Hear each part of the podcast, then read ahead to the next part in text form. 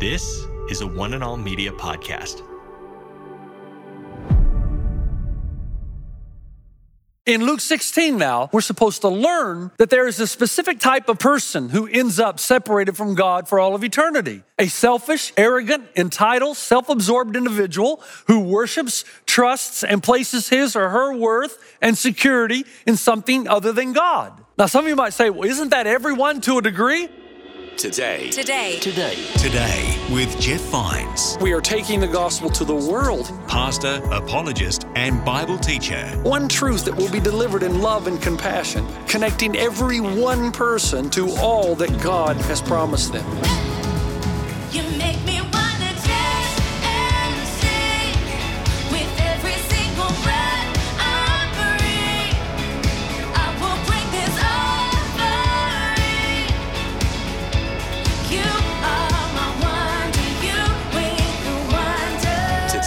Today. Today. Today. Today with Jeff Vines. Welcome to Today with Jeff Vines. My name's Aaron, and today Pastor Jeff has another message in our series titled The Trouble with Christianity, which is a series looking at some big questions that many have about the Christian faith. Today's topic asks Does God send us to hell? To help address this topic, Pastor Jeff is looking at Luke chapter 16, verse 19, which is a verse about the rich man and Lazarus. We learn from this passage there's a type of person who ends up separated from God for eternity. It might all sound heavy going, but here's Pastor Jeff to help us contextualize this concept for today's world.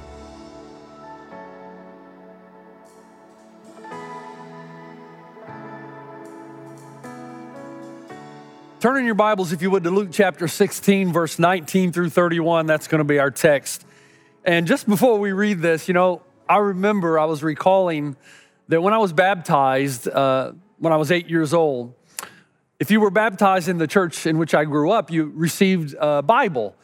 And this is back in the day when the Bible said on the front, the red letter edition. And of course, the red letter edition meant that all of the words Jesus spoke were now written in red lettering. So I remember getting that Bible and thumbing through it to find out, okay, where, when did Jesus speak? What did he say? One of the first passages, believe it or not, that I read was in Luke 16. I still remember that to this day, and I'm going to read it for you now. In verse 19, there was a rich man who was dressed in purple and fine linen and lived in luxury every day. At his gate was laid a beggar named Lazarus, covered with sores and longing to eat what fell from the rich man's table. Even the dogs came and licked his sores. The time came when the beggar died, and the angels carried him to Abraham's side. The rich man also died and was buried. In Hades, where he was in torment, he looked up and saw Abraham far away with Lazarus by his side. So he called to him, Father Abraham, have pity on me and send Lazarus to dip the tip of his finger in water and cool my tongue because I am in agony in this fire. But Abraham replied, Son, remember that in your lifetime you received your good things while Lazarus received bad things. But now he is comforted here and you are in agony. And besides all this, between us and you, a great chasm has been set in place, so that those who want to go from here to you cannot, nor can anyone cross over from there to us. He answered, Then I beg you, Father, send Lazarus to my family, for I have five brothers. Let him warn them, so they will not also come to this place of torment. Abraham replied, They have Moses and the prophets, let them listen to them. No, Father Abraham, he said, but if someone from the dead goes to them, they will repent. He said to him, If they do not listen to Moses and the prophets, they will not be convinced even if someone rises from the dead. Now, there's so much to unpack in this passage, and I think you've noticed in this series, we've been dealing with overarching themes rather than going down into the depths of the weeds of the passage. If there's any passage or Christian belief that causes consternation with the seeker, it is this one. Their objection usually goes like this I believe in a God of love. A God of love would never send anyone to hell and torment them for eternity. Now, if you say to me that you believe in a God of love and a God of love would never send anyone to hell or torment for all of eternity, then I have to ask you a few questions. And here's the first one What do you mean by hell? You said send someone to hell for eternity. What do you mean by that? My mind goes back growing up in East Tennessee, we had one particular Sunday school teacher that said, I want to tell you, young students, what hell is really like. And of course, we were terrified. It's about heat and fire, she said.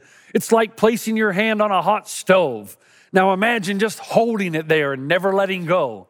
And now imagine your whole body is on that hot stove, burning, searing forever. I I mean, I was terrified. And then she said, It's not only fire, but it's darkness. It's like falling into a bottomless pit. It's like riding a roller coaster to the very top. Suddenly you begin to free fall, and hell is like a place that you never hit the bottom. That feeling that you have as you're falling is there for eternity. So it's heat and fire and darkness, total darkness and aloneness. And then she mentioned these, what I would call today, hell worms, these worms that would eat at your flesh, constantly eating at your flesh, so that you are eternally undead. And then, of course, there's smoke and heat and suffering forever and ever. Now, if that's what you mean by hell, can I actually tell you I agree with you and I actually understand your issue? Modern people, because they've never read the Bible, look at a passage like this or think about hell and they think hell works like this because that's what they've been told by someone else. That God gives you enough time in your life to make the right decisions. And if you make them, then you're good to go. But if you don't make the right decisions, He will cast you into hell for eternity. And as the poor soul falls through darkness and space and isolation, they cry out for mercy. And then God, in a sort of Vincent Price voice, says, Ha ha, too late. You had your chance. Now you're going to suffer. Ha ha ha ha. That caricature or uh, caricature of hell completely misunderstands the nature of evil and the biblical teaching concerning hell. Oh, oh, Pastor Jeff, then you're admitting the Bible does teach about hell. Oh, yeah. Hell is a Greek word, Gehenna, translated into our English, hell. So, what's hell or what's Gehenna? It's an actual place. You with me? That's important. Hell is the English translation of the Greek word Gehenna, which is an actual geographical place. I don't know if you remember a few years ago, it's actually been quite a few now. The Tennessee Volunteers, my hometown, they're in Knoxville, Tennessee. We used to be in the top 10 in football every season, and we've actually won quite a few national championships. But in the early 90s, things started to turn south. Bad recruiting, bad coaching, and we hired a guy by the name of Lane Kiffin who came from USC, and he was going to be our savior, small s. He comes in, brings some recruits, uh, does a wonderful job recruiting out of the Southeast, and then suddenly, a year into it, he decides to get out of his contract and leave. And that left Tennessee high and dry. They were so angry with him. How angry? They actually named a dump after him outside of the city of Knoxville. True story. So, Gehenna is outside of Jerusalem. In the same way that you have Kiffin Dump, you have Gehenna, which is a dump outside of Jerusalem, outside of its walls, where the bodies of unclaimed criminals were gathered, burned, and ultimately destroyed. But Gehenna also refers to a pool into which they, the, the blood and the fat were flowing from the temporal sacrifices. So there, imagine this place outside the walls with all this drainage, with all these dead bodies, with all this blood, guts, and gore that finishes in this dump outside of the walls of Jerusalem. And massive worms were said to have constantly ingest all of that fat and blood and disgusting sewage. And the smoke was said to arise day after day after day, forever and ever. So the point is, when Jesus is describing what life is like apart from God, he looks around thinks that Gehenna will be a very good metaphor, and he knew that it could be easily understood. So if someone were to ask Jesus, What is life like apart from God? What is life like in eternity apart from God? Jesus says, Well, it's like that place called Gehenna. It's like hell. It's like a place where bodies are unclaimed, where they are burned and destroyed. It's like a pool into which the blood and the fat flow from the temple sacrifices and where the worms are constantly ingesting all of that in some sewage system. If you want to know what life is like apart from God, it's like Gehenna, it's like hell. Wait, Pastor Jeff, are you telling me that hell is not fire and worms and darkness and free falling? Whew, that makes me feel a lot better. Well, don't feel better Because anytime Jesus uses a metaphor to describe a spiritual reality, it means that the reality is far more intense, far greater than the symbol could ever signify. And the overarching feature concerning life and eternity without God, as illustrated by Gehenna, is its geographical location. That's the point. It's a place outside the walls or the city of Jerusalem, which is represented uh, which is a representation of the people in the city of God. In fact, every time Jesus talks about Gehenna, just about every time he emphasizes this one trait that it's outside the city, the people of God. Matthew 18 12. But the subjects of the kingdom will be thrown outside. Well, where's outside? Outside of Jerusalem, the city of God, the people of God, into the darkness where there will be weeping and gnashing of teeth. Matthew 22 13. Then the king told the attendants, Tie him hand and foot and throw him outside into the darkness where there will be weeping and gnashing of teeth. Matthew 25, 30. And throw that worthless servant outside. Outside what? Outside of Jerusalem, outside the city and the people of God, where there will be weeping and gnashing of teeth. And by the way, the phrase weeping and gnashing of teeth was representative, uh, representative in the first century culture of a self absorbed, highly narcissistic person who was angry because they didn't get their way. So, this is not the teeth of regret or sadness, it's the grinding of the teeth and anger that you're not getting what it is that you ultimately want. And then in Revelation chapter 22, verse 12 through 15, blessed are those who wash their robes that they may have the right to the tree of life and may go through the gates into the city. And then verse 15, outside. Outside of what? Outside of the people of God, the kingdom of God, the city of God? Are the dogs, those who practice magic arts, the sexually immoral, the murderers, the idolaters, and everyone who loves and practices falsehood? Now, just quickly, alternatively, the book of Revelation in Revelation 21 actually talks about the city of God and what that's like. And just very quickly, it mentions that the city of God and it's describing the new Jerusalem coming out of heaven that will house the people of God uh, in the city of God, in the presence of God. And it says, as it describes this city, I mean, it's not giving building codes, it's simply telling us through symbolic language that there will be 12 gates and 12 angels at the gates.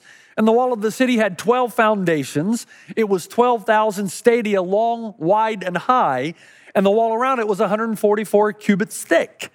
Now, what's the point here? Well, the number 12 in the Bible represents the people of God 12 tribes of Israel, 12 disciples, 12 apostles, 12 tribes of Israel. Again, on and on, the people of Israel, the people of God. And so, Revelation 21 tells us that this new city, Jerusalem, will house, will hold the people of God. It will be conducive for the people of God, in celebration of the people of God, and no aspect of it will be outside of the realm of the people of God. Now that's important, and you say, why? Well, Jesus is trying to teach us that Gehenna is the exact opposite of the city of God.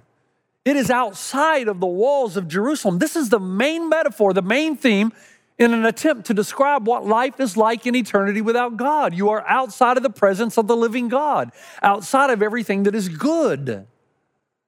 And those who have chosen, then, Jesus teaches, to live as though God does not exist and as though he has never revealed himself, as though Jesus is nothing more than a good teacher or prophet, not the very Son of God validated by his resurrection. The Bible tells us then, Jesus tells us in any red letter edition, that these people will reside outside of the city and the people of God in a place that is described as very similar to Gehenna. However, Think about heaven for a moment. Are there really streets of gold? I've mentioned this numerous times. I don't think so. In reality, there's something far greater. First Corinthians, Paul tells us, No eye has seen nor ear has heard what God has prepared.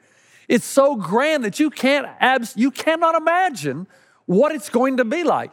But hell is so intense and so wicked and so unfathomable that it would be possible through any human language to describe what life is like for those outside the presence, the city, and the people of God. So, question one what do you mean by hell?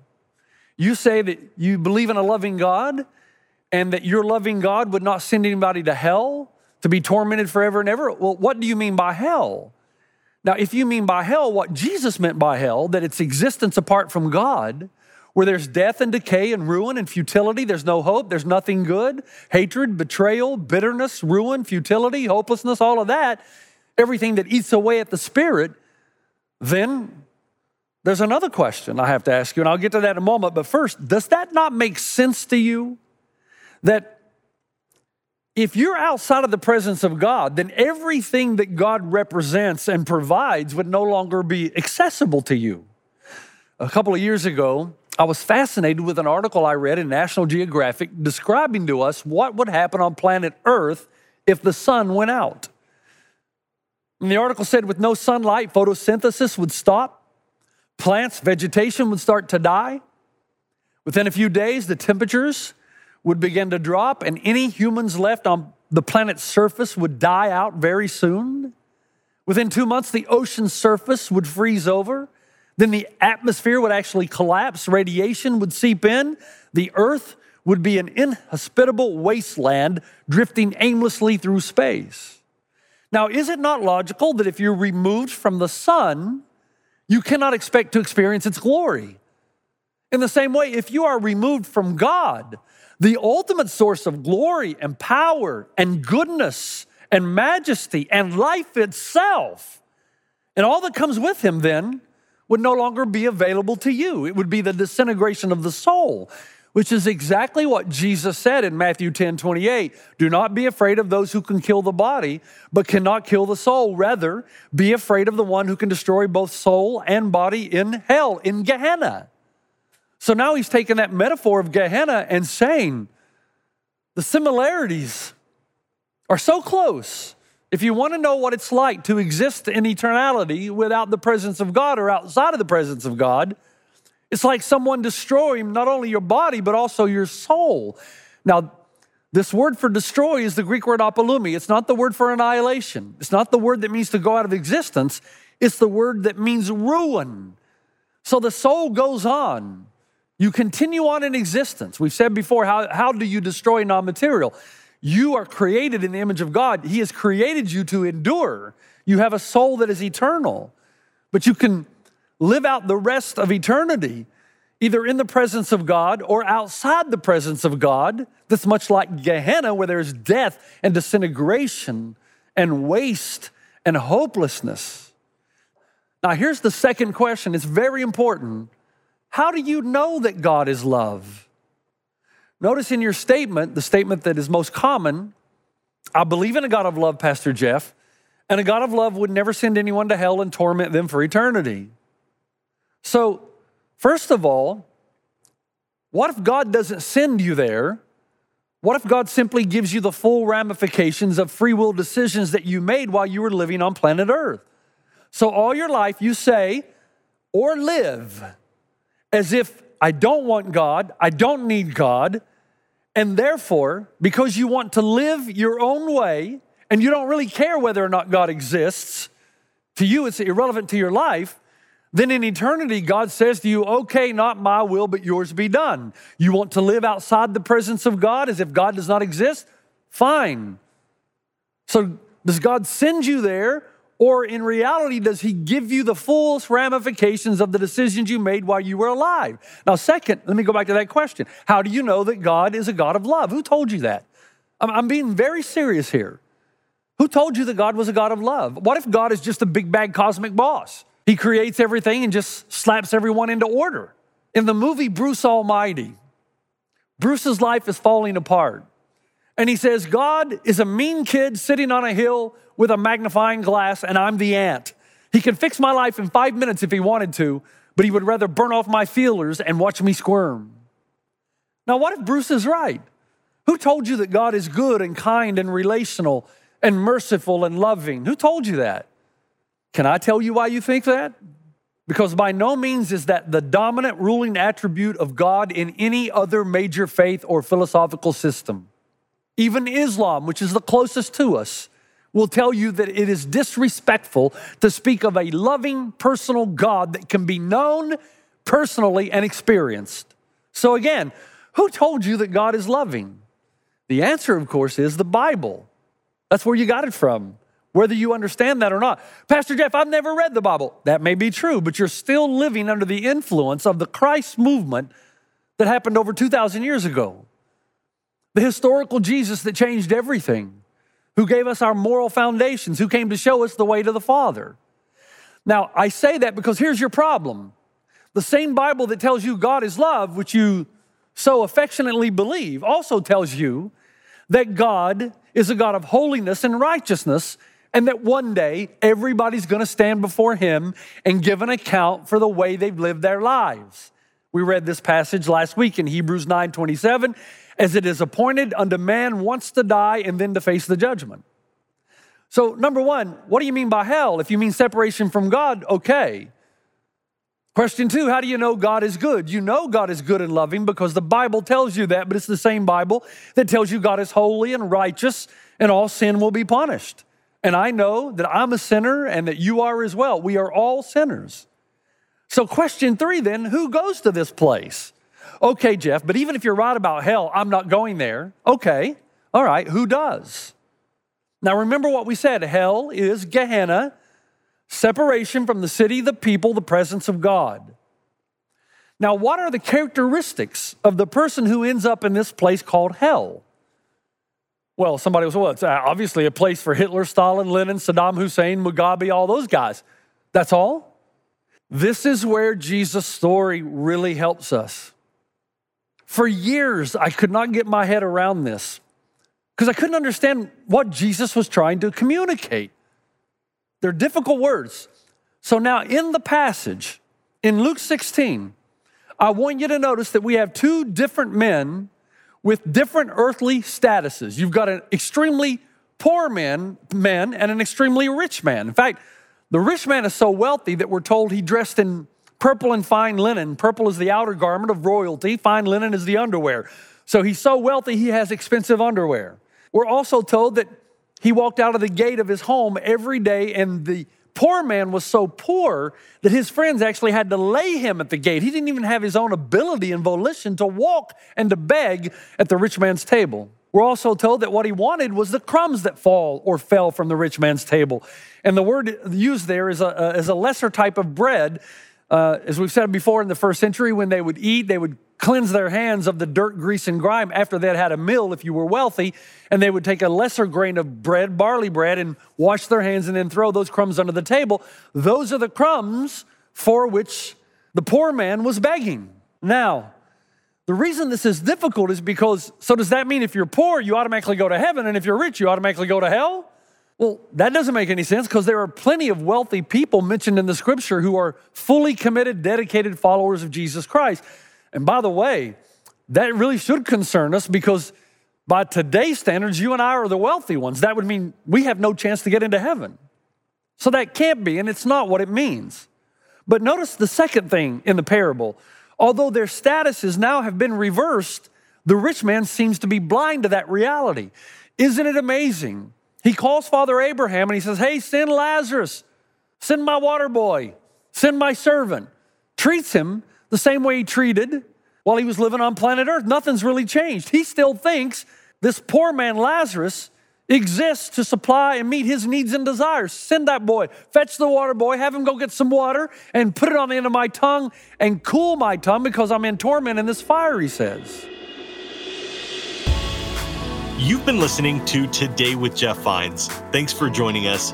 Next time, we'll bring you the rest of this message from Pastor Jeff. None of us are good. No one, not one is righteous. Have you ever lied?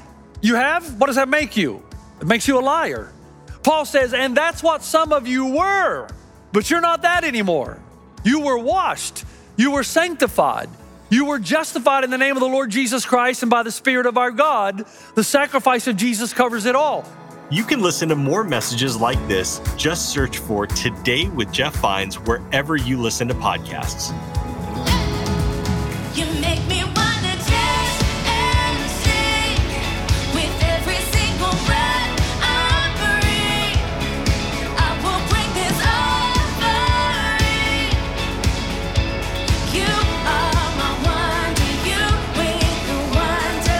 Today. Today. Today. Today with Jeff Vines.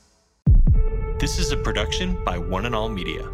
For more, head to oneandall.media.